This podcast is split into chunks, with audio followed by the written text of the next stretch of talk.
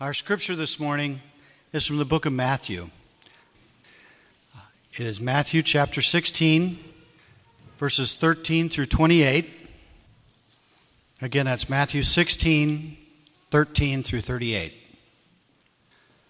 Now, when Jesus came into the district of Caesarea Philippi, he asked his disciples, Who do people say that the Son of Man is?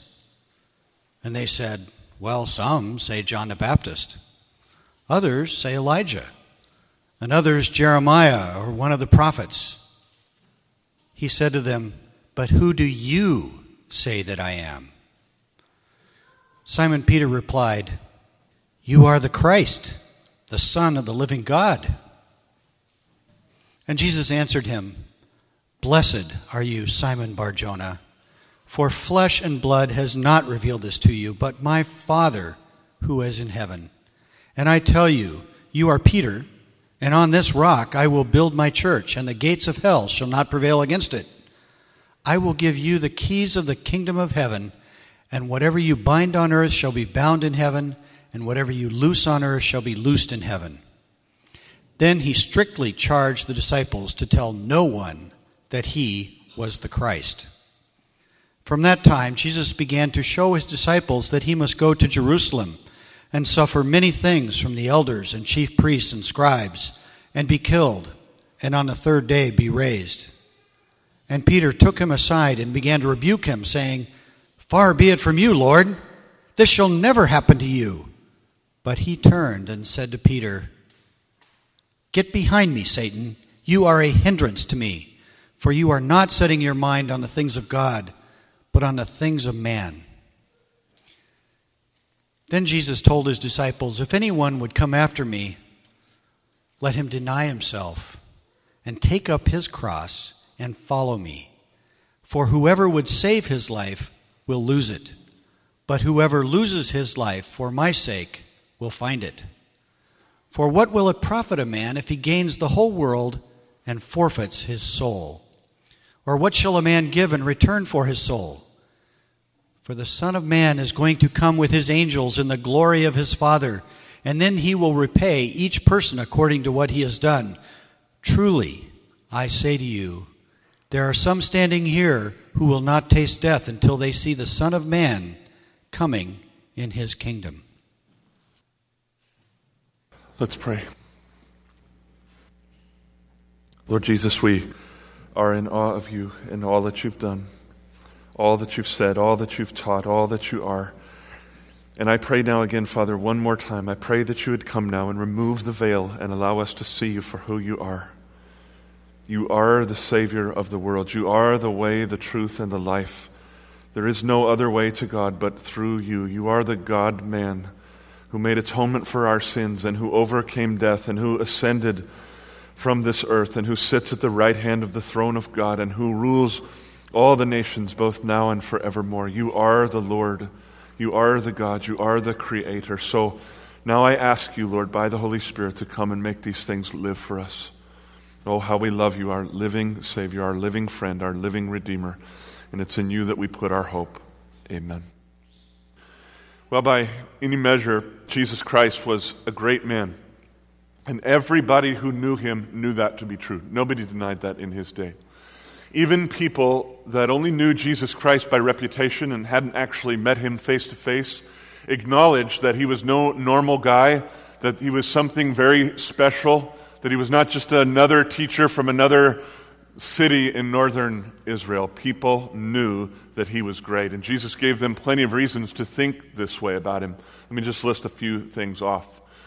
First of all, he inspired men who had lives and careers to drop everything that they had and everything that they did and everything that their lives were about and follow him day by day by day from one place to another. It's something we take for granted, but think about it. People dropped their careers.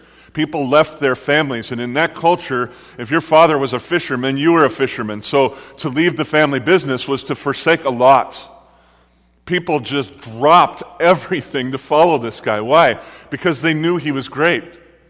They could see it, they could feel it, they could hear it, they could almost taste it, they could touch it. They knew that he was a great man.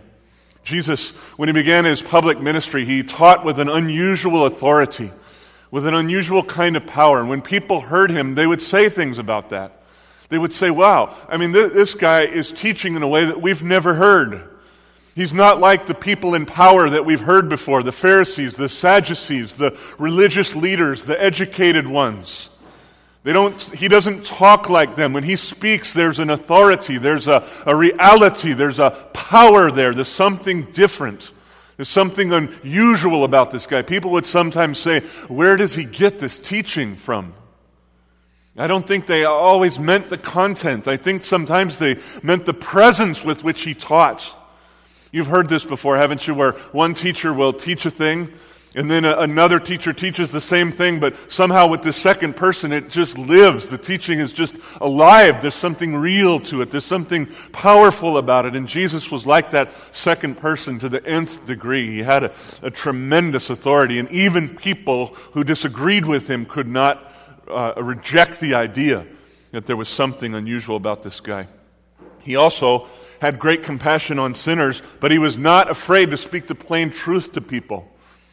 This is something I love about Jesus Christ. He was not afraid to confront people with their sins, and he did that in compassion, but he did it. And people knew that he was an authentic teacher of God when they saw him not playing games with them so that he could grow a bigger and bigger and bigger crowd, but he told them the truth in love, and they loved him for it. It increased their sense of his authority when he rebuked them in love. Now, obviously, those in power didn't like be, being rebuked by this guy too much, but the common people saw this as a great uh, thing about his authority in their lives. Beyond that, he also had great compassion on their daily needs. Everywhere he went, he healed diseases, and he set people free from a variety of chains that bound them physical chains emotional chains, spiritual chains, family types of chains. He was a, a freer of people, and people knew that. Wherever he went, healing happens. Healing happened. They had never seen a man like this before. This guy, he didn't do this in front of the public. He wasn't so much about uh, putting on a big show to impress people, but with his disciples at one time, he actually even commanded wind and waves, and they obeyed him. Can you imagine that? The other day, I was riding my bicycle in the southeasterly direction, and I know that because the wind was blowing straight in my face. So I know exactly which direction I was going. And I'm telling you, when you're riding a bike into a 15, 20 mile an hour wind, you feel it. Isn't that right, Steve? Steve's a cyclist. He knows you really feel that. I would have loved to say to the wind, hey, give me a break. Stop. I want you to stop. Just stop, wind. And all of a sudden the wind stops. I can't imagine having the power to do that. But Christ had the power to do that. Some people saw it, and they knew, obviously, he had a very unusual authority. Many more people saw him exercise power over evil spirits people who were perplexed by, by evil things. And you know, in my life, this, this seems so real to me because before I was in Christ, I was in the drug world and I knew many people who were into Satanism and all this stuff. And I saw evil at work. When I came to Christ it was, and I read the Bible, it was not hard for me to believe in demons because I saw these things working in people's lives. Well, whenever Jesus came around, demons fled. They fled. When he commanded them, they left. They obeyed. They did whatever he told them to do. The people saw that. This is unusual. Others had taught them about demons. Jesus had power over demons, so he had an authority that the people knew was very great and very unusual. Another thing about him is he attracted great crowds everywhere that he went. Wherever he taught, from city to city to city, people would come out from everywhere to see him. But the thing is, he was not impressed with the crowds. And, and that's very impressive to me. Jesus was not intoxicated by power, by numbers, by money, by prestige, by all the stuff that comes from fame. It, it like didn't even touch him. Have you ever known a person really that is totally unintoxicated by these kinds of things, where thousands upon thousands of people are coming to him and following him, and, and he seems to be aloof from it. He's not, he's not lured in by it, he's not touched by it in that, in, that, in that sort of sinful sense of the word. He had control of himself, he had power over all things. Beloved, Jesus Christ was no normal man. He was not a normal man. And everybody in his life, whether they believed in him or not, knew this to be true. They did not agree about who he was. They did not agree about whether he was good or bad. But everybody agreed this is no normal man. He is somebody to be reckoned with. He's somebody that when you encounter him, you can't just forget that you've encountered him. You can't just go on unchanged. You actually have to make a decision about Jesus. I've met famous people before. My parents, just because they were in the music industry in Southern California, knew people, and over the years I, have had the privilege of meeting famous people. But I, I've rarely met a person that when I met them, I felt like I cannot stay the same anymore. Now that I've met that person, I have to make a decision about my life. Well, Jesus Christ was like that. If you met him, you knew you could never be the same. Love him or hate him, accept him or reject him. You must make a decision about this man. He was and is a very, very great man. Not just some teacher, not just some guy from a town in northern Israel. It had been a long three days for Jesus and his closest followers. He had led them to a place north of Jerusalem. You can see it on a map if you look there to this day. It's still called the Sea of Galilee. And there, when he gathered, uh, large crowds had gathered around him. You'll see this in Matthew 15, verse 30. And they brought to him people who were lame and blind and deaf and had all kinds of ailments. And Jesus, in great compassion and as a Savior, began to heal people one after another after another. And the people were in total awe of him. I mean, just think of how you would feel if you brought someone who was blind to Jesus and he prayed over them and now they could see. Or you brought a friend who was deaf and he prayed over them and now they could hear. Or they were in a wheelchair and he prayed over them and now they could walk. Well, this is what was happening. Jesus, not to put on a show, but in compassion for people, was healing folks left and right and the folks were giving glory to God. You can see chapter 15, verse 31. It says that the people of Israel saw the works of God in Jesus and gave glory to God. It was a, a wonderful time, a time of celebration. But instead of celebrating, what happened was that some of the religious leaders of the day come, came from Jerusalem, probably out to where Jesus was, and they confronted him. They were testing him, they were trying to trap him. You see, they knew that he was a great man. Everybody knew he was a great man, but the religious leaders felt threatened by this guy.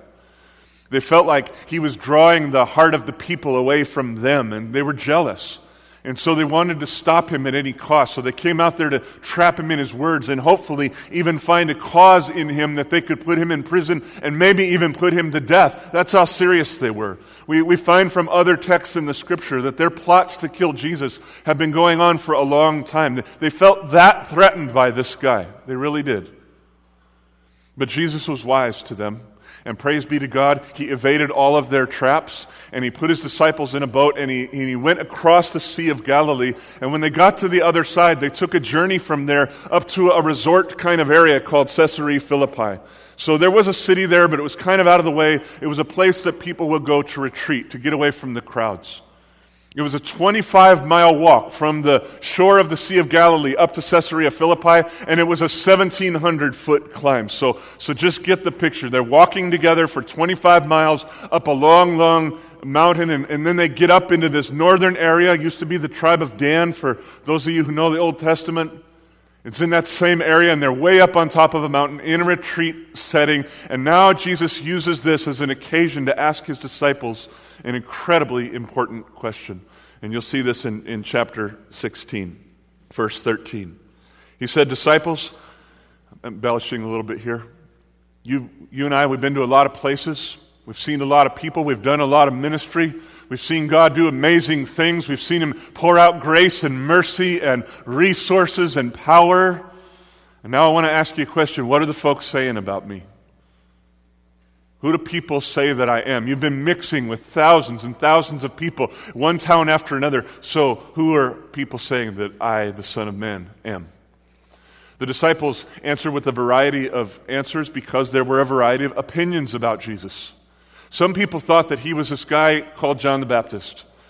John the Baptist was another prophet in Jesus' day, born six months or so before him, and he also was a great man of God, the kind that people had to reckon with and could not ignore.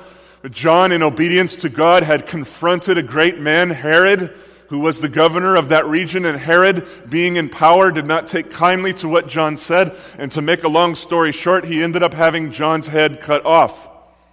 When Jesus' ministry took off and his fame started to grow, Herod uh, felt shocked and trapped, and he began to think, oh no, John the Baptist, this guy who had come after me, and was, was wanting me to repent from my sins and was prophesying against me in public, this guy's come back from the dead. He's come back to get me. So he was afraid that somehow or other God put John's head back on. John was living again and now going by the name Jesus. Some people were actually persuaded by, by Herod's point of view, and they thought that Jesus was John the Baptist. Other people said, no, no, that's not it. Jesus is Elijah. Now, Elijah was a, a, prophet, another prophet from the Old Testament times, but way, way back before Jesus. And indeed, there were prophecies, and there are prophecies in the Bible that say that Elijah must first come into the earth and appear on this earth before the Messiah comes, the great deliverer, the Christ comes. So Elijah was a great prophet who was said to be coming again, and some people thought that Jesus was, was him. Others said, no, he's Jeremiah or he's Isaiah or he's one of the other prophets. He, he's not Elijah, he's not John the Baptist, but he is a prophet. He, he's a great man, and somehow he is in, incarnated or reincarnated the spirit of one of these prophets. So you can see that there were a variety of opinions among the people, just as there are in our day, about who Jesus Christ really is. But what I want us to notice is this everybody's opinion of Jesus was very, very high. They were not identifying him with a teacher of a local synagogue or something like that. They were identifying Jesus with the greatest men in the history of Israel, prophets of God who had an unusual spirit and power upon them. And when they spoke, everybody knew God was speaking. They exalted Jesus to that high, high level and said, This man is a man that's unusual, not like anyone we've seen in 400 years. Indeed, Israel had not seen a prophet since Malachi. 400 years had passed. Now the people were seeing that Jesus was a great, great, great man and putting him in that category. That's the most important thing for us to see. Folks did not agree about who Jesus was, but they all agreed about this. This is a great man who has to be reckoned with. He has to be dealt with. You have to make a decision about this man.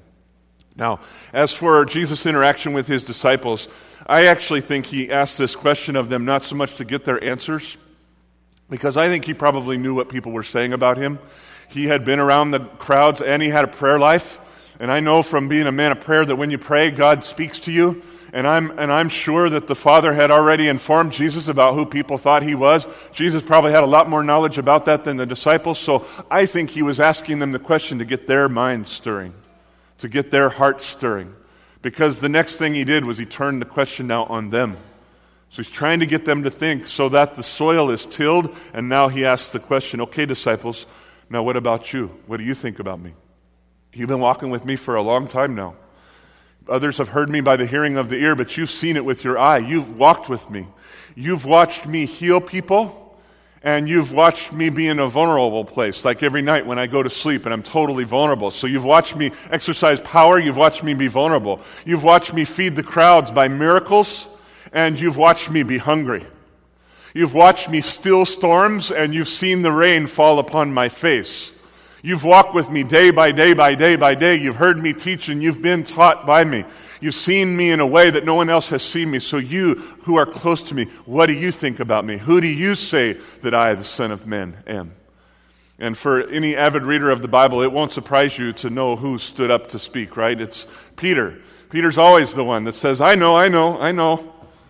He's always the one blurting out with something. So he stood up and, and he spoke. But he spoke by the Spirit of God and not by his flesh when he said, You are the Christ, the Son of the living God. Or if I can, if I can embellish Peter's words a little bit to help us understand the depth of what Peter was saying, he was saying something like this Jesus said, People are, are saying you're a prophet, a great man, but I'm saying that you're greater than the prophets. The prophets were pointing towards somebody beyond themselves, and you are that person beyond themselves that they were pointing to.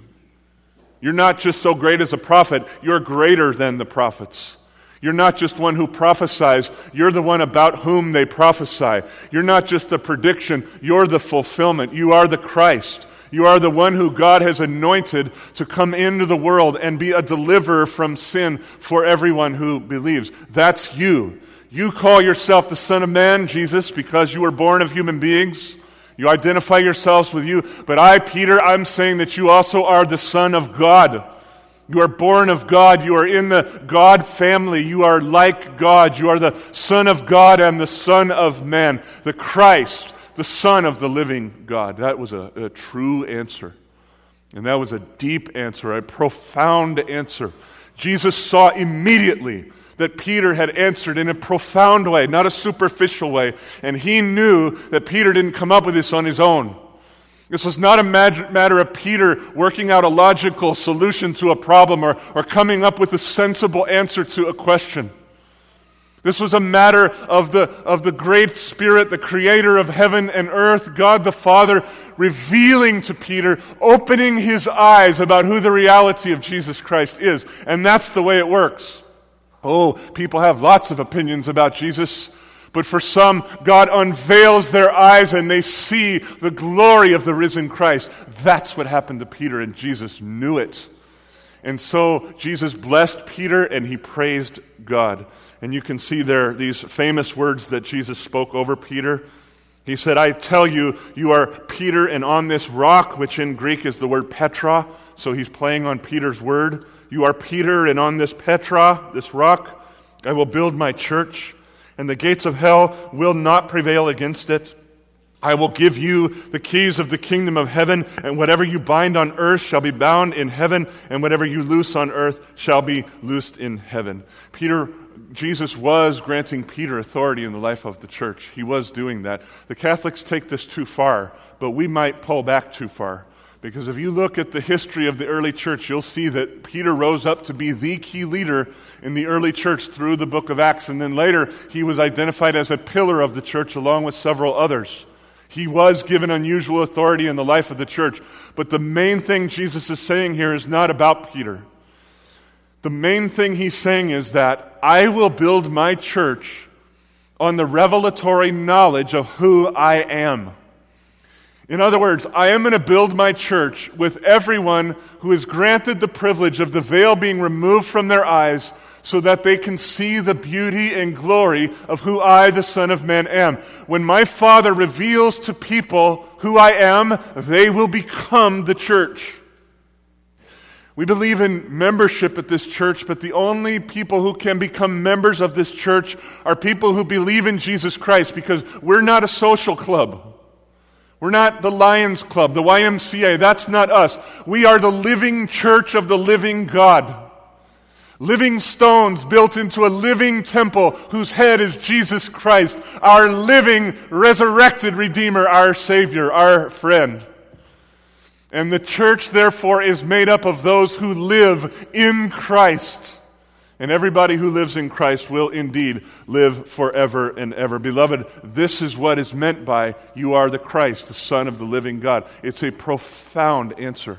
He is the Son of God. He is the Son of Man. He is the deliverer, the only Savior of this world. Jesus himself said in John 14, 6, I am the way, I am the truth, I am the life. Nobody comes to God the Father but by me. And in a little bit, we'll see why that is.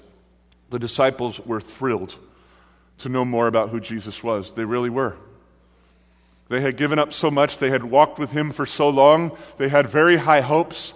And in a Jewish mindset, you could not get better news than that your teacher was the Messiah. There is no better news on the earth for a Jew than that. The guy you chose to follow, that's the guy. He's the one Moses wrote about. He's the one Isaiah wrote about. He's the one Daniel wrote about. There he is right there. He's our teacher. They're thrilled. But Jesus told them, put, put, a, put a seal on your lips. Don't talk to people about this right now. I don't want you to go spread abroad the news because it wasn't time yet. The time would come to spread this message, but the time was not quite yet. Instead, what Jesus decided to do was to shape their minds around what it meant to be the Christ. They had lots of conceptions around what it meant for him to be the Christ. Some of them were right, some of them were very wrong. And so he wanted to take the Bible And he wanted to shape their minds with regard to who he was, and that's exactly what he did. You'll see there in chapter 16, verse 21. From that time, Jesus began to show his disciples that he must go to Jerusalem and suffer many things from the elders and chief priests and scribes and be killed, and on the third day be raised. I take this word began. Jesus began to teach. I take this to mean that, that this was a process. I, I don't think it would be right to get the idea that Jesus just sat around a campfire with these guys on one particular night and told them these things about himself. Rather, I think the idea is that from that time forward, day by day, he began to teach them about what it really meant to be the Christ. And then it, it says that he showed these things to them. He began to show them, not to tell them, but to show them. So that seems to me to imply some kind of source. And we know what that source was. He took what we call the Old Testament, the first 39 books of our Bible, and he began to show them. He was showing them. So he was doing a Bible study with them. That's what I believe. I, I, I know that it doesn't say that in these words, but it is what I believe. In Luke chapter 24, we see of a time when Jesus is walking down the road with a couple of his disciples. It would have been the Bible study in the history of the world that I would have loved to be at. Because Jesus, it says, went from the beginning of the Bible to the end of his Bible, the Old Testament, from Moses to Malachi, and he showed all the places where it prophesied about him. He showed them. He saw himself all over the Bible. He's really there, and he saw himself there, so he taught these couple of disciples those things. I believe at this time he did essentially the same thing with all of his disciples. They were Jewish, they had grown up in synagogue, they heard the scripture. Now he needed to help them hear what they had heard. He needed to help them see what they had seen. He needed to, to shape their minds by the Word of God about what it meant to be the Christ. Because certainly, like people in their day, they had a lot of misconceptions about what it actually meant to, to be the Christ. And so he told them listen, here's what the deal is I'm going to have to go to Jerusalem and suffer a lot. And then when I'm done suffering, they're actually going to kill me. But don't worry, after they kill me, in three days, I, I'm going to be raised again from the dead. Now, as this teaching progressed, you might imagine that it didn't please the disciples real well. They didn't, they didn't take this really well. And, and if we just think about it for a second, I think we could put ourselves in their shoes. Imagine that a, a great person shows up in Elk River and starts some ministry. He's a true man of God, a true man of God. Not just a charismatic deceiver, but a true man of God. And everybody in this area knows it. This guy's unusual. He's not just like an everyday pastor that we've all seen. Something is unusual about this guy.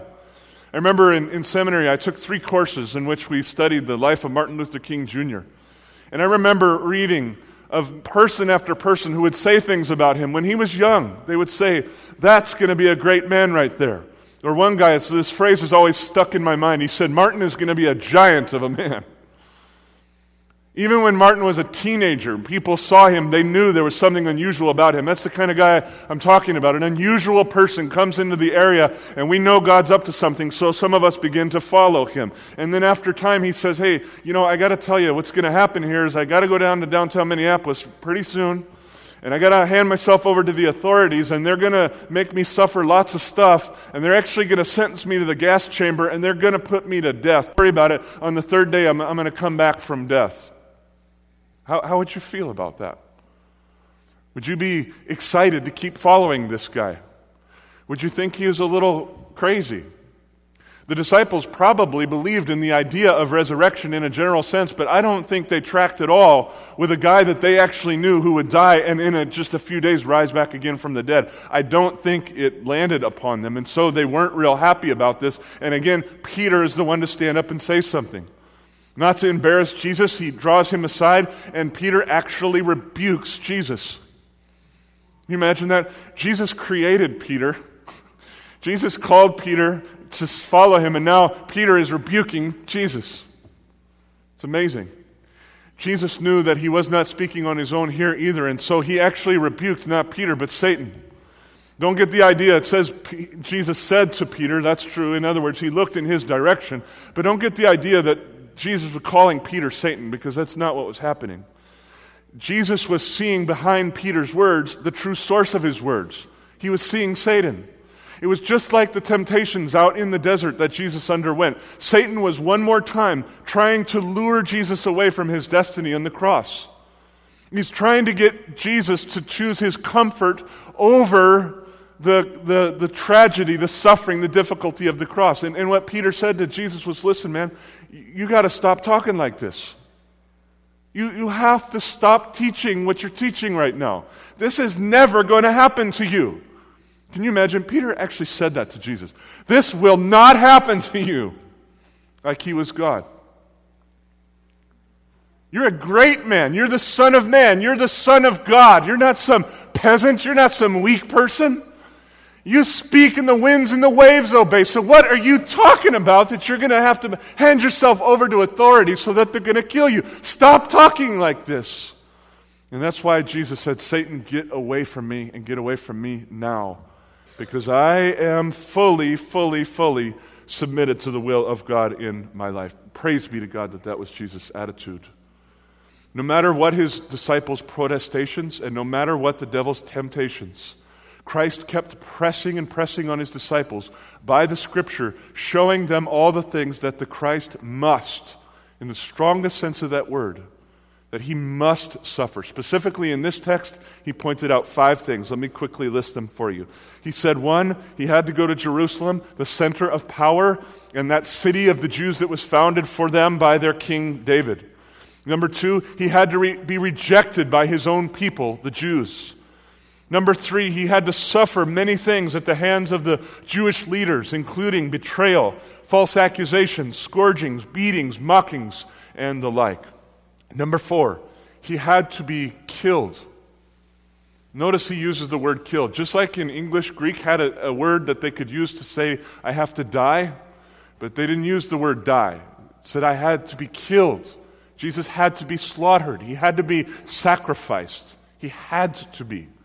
Number five, on the third day, he had to be raised again from the dead by the power of God the Father. The Lord was trying to show his disciples these things in the scripture because all of these things were written of him. This was Jesus' destiny that was handcrafted for him by God Almighty from before the foundation of the world. These were not events that were transpiring in his time as though they were unseen and unknown and unplanned and out of the control of God or even out of the control of Jesus. These things had been destined from before the foundation of the world. And for Jesus, it was essential for his disciples to at least try to begin understanding what it was that God's plan was because they were going to have to go through some things with him. So, this is why I believe Jesus started this whole conversation. He was trying to get to this point. He was trying to help them understand what was really going on with them following him. So, if I can summarize the conversation with three questions. First of all, who do you say that I am? Answer You are the Christ, the Son of God, the Son of Man, the one of the living God, the Messiah, the deliverer of this world. Number two question What does it mean to be the Christ? Well, for now, it means that he must go to Jerusalem and suffer many things and be killed and be raised again from the dead. That's what it means. It means suffering. Victory in the end, but suffering for now. Third question Why does the Christ have to suffer these things? Answer Because it is written because these things have been predestined for him, because this has been predetermined from before the foundation of the world, because this is the will of Almighty God to crush him, as we'll see here in a moment. So, what I would like to do for the rest of this morning is briefly address one more quick question namely, where are these things written? Where are they written? Next week, we're going to come back and deal with verses 24 through 28. We're going to talk about the implications of Jesus' words for our lives because there are very serious implications for how we ought to live if we believe in Jesus Christ. Just like the disciples, we have lots of misconceptions about what it means to be a Christian. And we love our middle class American life, but Jesus Christ is going to say to us if you want to be serious about following me, you got to take up your cross and follow after me. You have to come in the way of suffering if you want to know the way of resurrection. And we'll talk about that and why that's a good thing next week. But for now, I want to talk just very briefly about the where of this. And I'm only going to have, be able to do it briefly because I was thinking through it earlier this week. And, and in truth, if I took you to every place where there were prophecies about the origin and the birth and the life and the suffering and the death and burial and resurrection and ascension and eternal reign of Christ, it would take at least one year of sermons to do that. And I mean that. I only get 40 minutes a Sunday. It would take me a year, so I can't do that. So I want to take you to just one place this Sunday. Let's go to Isaiah 52. If you have a Bible with you, Isaiah 52, verse 13. If you do not have a Bible with you, in your bulletins, I printed this out there for you so that you could have it and see it and marvel at the amazing wisdom of God in, in history. The words we're about to read were written about 700, 750 years before Jesus Christ walked this earth, and that's a proven fact. Even secular scholars acknowledge that Isaiah wrote many hundreds of years before Christ ever lived and walked this earth. When you compare these words to the life of Christ, it's stunning, it's breathtaking. How could this not be God speaking about the life of Jesus Christ? 52:13 Behold, my servant shall act wisely. He shall be high and lifted up and shall be exalted. So I'm going to pause, by the way, quite often here to say some things. Right there in that verse, you have to see the reason Jesus was great in people's eyes is because God made him great. It was the plan for him to be high and exalted and lifted up. Now, let's look and see what exalted looks like in the mind of God. Doesn't look like what we think. 14. As many were astonished at you, his appearance was so marred beyond human semblance, and his form beyond that of the children of men. I believe, beloved, that this is talking about the state of Christ when he was hanging on the cross. You know, we see all these pictures. The other night we had the Stations of the Cross in here. It was really a, a lovely service that we had, a powerful service that we had. And I don't put blame on whoever put these pictures up because these are really the only kinds of pictures that you can find. But on those pictures of Jesus hanging on the cross, he looks so beautiful. It looks so artistic. He's sitting there suffering, so clean, with maybe a little blood dripping down his face. But, beloved, it was nothing like that you would not want to look at a picture of what Jesus actually looked like on the cross. Some of you enjoy looking at gross stuff. Most of us would look away. You would not even want to look. He was beat beyond recognition. They punched him, they slapped him, they ripped out his beard. His face would have been swollen and bloody. They stuck crown of thorns on his head, so blood was streaming down his face. They flogged him with a scourge that would have ripped his flesh apart. He literally would have just looked a mess, like a piece of meat hanging on a cross. It would have been disgusting, beyond recognition. Isaiah wrote of it seven centuries before it happened. So, in this way, verse 15, he shall sprinkle many nations with his blood, that is. Kings shall shut their mouths because of him. They'll be humbled at the sight of him. For that which has not been told them, they see. And that which they have not heard, they understand. And in other words, they will one day hear the good news of Jesus Christ and all that God has been doing to work out salvation for the nations of the world. They will hear the message. Chapter 53 Who has believed what they heard from us? And to whom has the arm of the Lord been revealed. You see, there it is. The way people come to believe is the, the arm of the Lord is revealed to them, just like Peter, just like me, just like my friends Robert and Mike who came to Christ recently. The, the, the Lord revealed these things to them. Praise be to God. That's how it works. For he grew up before him like a young plant, like a, a root out of dry ground.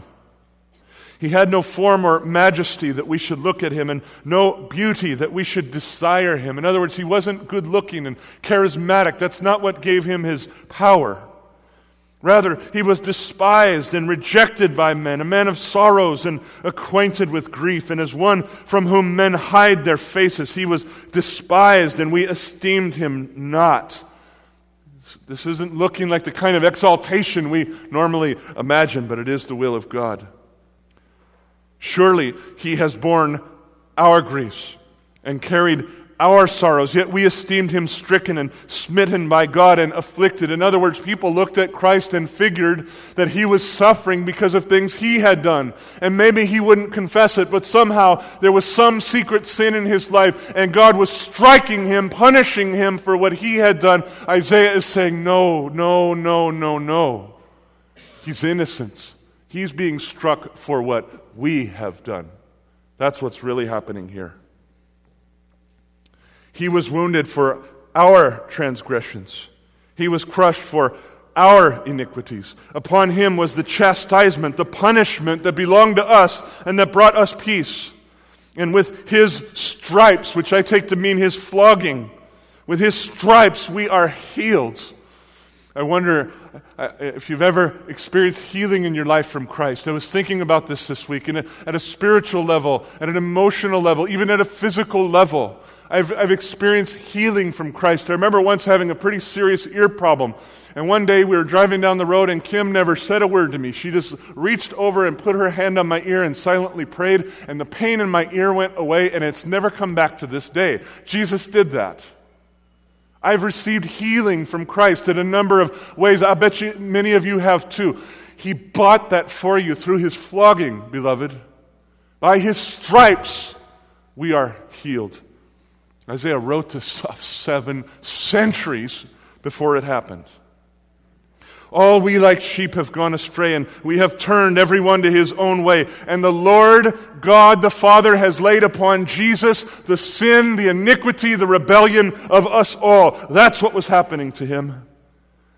He was oppressed, he was afflicted, yet he opened not his mouth like a, a lamb that's led to the slaughter, like a sheep that keeps silent before its shearers. So he opened not his mouth. And you know that happened. At his trial, they accused and accused and accused, and he felt no need to defend, but he kept silent. By oppression and judgment, he was taken away. I take that to mean through betrayal, he was arrested. And as for his generation, who considered that he was cut off out of the land of the living, in other words, that he died because he was stricken for the transgression of my people. So even his closest followers, beloved, they saw the suffering. They knew he died, but did they put one and one together? Did they see that he was dying as the Lamb of God, the sacrifice for the sins of the world? Isaiah saw it. 700 years before he saw it. And now the burial, verse 9. And they made his grave with the wicked and with the rich man in his death, although he had done no violence and there was no deceit in his mouth. And that's true too. Joseph of Arimathea was a rich man. And the day when Jesus was hanging on a piece of wood, not a lot different than that one right there. After he had died, Joseph of Arimathea came and said, Please let me take the man off the cross. I have a tomb. I'll put him in there. And he did just that. Isaiah's words were fulfilled in the life of that man. And yet, it was the will of the Lord to crush him. Neither the Jews nor the Gentiles put Jesus to death ultimately. Ultimately, it was God the Father. He has put him to grief. And now we get to resurrection. When his soul makes an offering for sin, he shall see his offspring. He shall prolong his days. The will of the Lord shall prosper in his hands. If you know the Bible, this phrase, prolong his days, always implies life on this earth. So, right there in Isaiah's words, I see a prophecy of the resurrection of Christ. Yes, he's been stricken. Yes, he has died. And yes, God the Father will prolong his days and he will see with his eyes the offspring of his suffering. Out of the anguish of his soul he shall see and be satisfied. By his knowledge shall the righteous one, my servants, make many to be counted righteous, for he shall bear their iniquities. If you've been hanging around the church for a while, I want to use a big phrase here for you. That is the teaching that we call imputed righteousness. What that means is that Christ, the righteous one, died on our behalf so that when we believe in him now, our sins go upon him. You see that there? He shall bear their iniquities. Our sins go upon him, and his righteousness comes upon us, so that we now look to God the Father as though we ourselves are righteous, and he is pleased to be in a relationship with us. Isaiah is prophesying the most profound things about salvation so many centuries before they happened. Therefore, I will divide him a portion with the many, and he shall divide the spoil with the strong, because he poured out his soul to death and was numbered with the transgressors. Yet he bore the sin of many and makes intercession. He prays ever and always for the transgressors. I promise you, that is one text that Jesus Christ took his disciples to to say, that's what it means to be the Christ. I have to go to Jerusalem. I have to suffer. I have to be killed. But behold, I will be raised again. I will be raised again. They didn't understand, but Christ understood that unless these things came to pass, there was no way to salvation. He is the Son of Man and He is the Son of God. What does that mean? It means that He was born of Mary, so He is a human being, but His Father was God. Mary was impregnated as a virgin by the Holy Spirit. That's what we believe. So he literally is the Son of Man and the Son of God. He has the nature of humanity in him, he has the nature of divinity in him. And so he alone is the one who can come to reconcile God and man. There's nobody else who can do this on the earth or in the history of the earth. Nobody else. Christ comes to reconcile us not as a third party. He doesn't stand between God as though he's separate from us and God. Christ stands between us as God and as man. We are reconciled literally in Christ, in the being of Christ. Reconciliation with God, beloved, is not a contract, it's a person. It is Jesus Christ. And when he shed his blood, he paid the price for our sins. And when he was raised again from the dead, he bought our forgiveness. He bought our justification, the Bible says. And so now all that implies for us is this we must believe in him and as we believe in Christ, we will be granted eternal life. Jesus said, I am the way, I am the truth, I am the life. Nobody comes to God except by me. And this is why he said this. Who else is the God man? Who else was prophesied so many years and years and years before? Christ alone is our salvation. So, the, the punch of the message for our lives today is very simple. Next week, we're going to talk, for those of us who believe, we're going to talk about what this means for our lifestyle. But right now, the message is, is simple. Let us see who Christ really is. Let us understand what it means that he was the Christ. Let us believe in him. Let us take up our cross and follow him. See, believe, and follow. That's the message for today. Jesus is not just another man. He's not somebody to encounter and then you walk away and, and you don't have to worry about him anymore. You must make a decision about Jesus. See, believe, and follow. That's my plea to you in Christ today. Let's pray. Father, I am so eternally grateful to you for the salvation that you worked in my life. You know, Father, how utterly hopeless I was. Others could see my drug addiction, but only you saw the hopelessness of my heart. And you saved me in 1986, and you have saved my friends like Robert and Mike and Scott and my nephew Clyde and my sister Mickey and others that I've known in my life. You've saved many people who are listening to my voice right now. You've saved many of their friends. You've saved many of their family members. You have done amazing things. Your blood has and is transforming our lives. You are indeed the living Christ, and we stand to testify to that fact. And now I pray, Lord, that you would continue to open our eyes, continue to reveal, cause unbelievers to believe this day, not only at this church, but across this world, and cause believers to believe all the more, to see all the more, to embrace all the more, to love all the more, to follow all the more passionately. Oh, how we love you, Lord, how we worship you, how we praise you. In your mighty and merciful name we pray. Amen.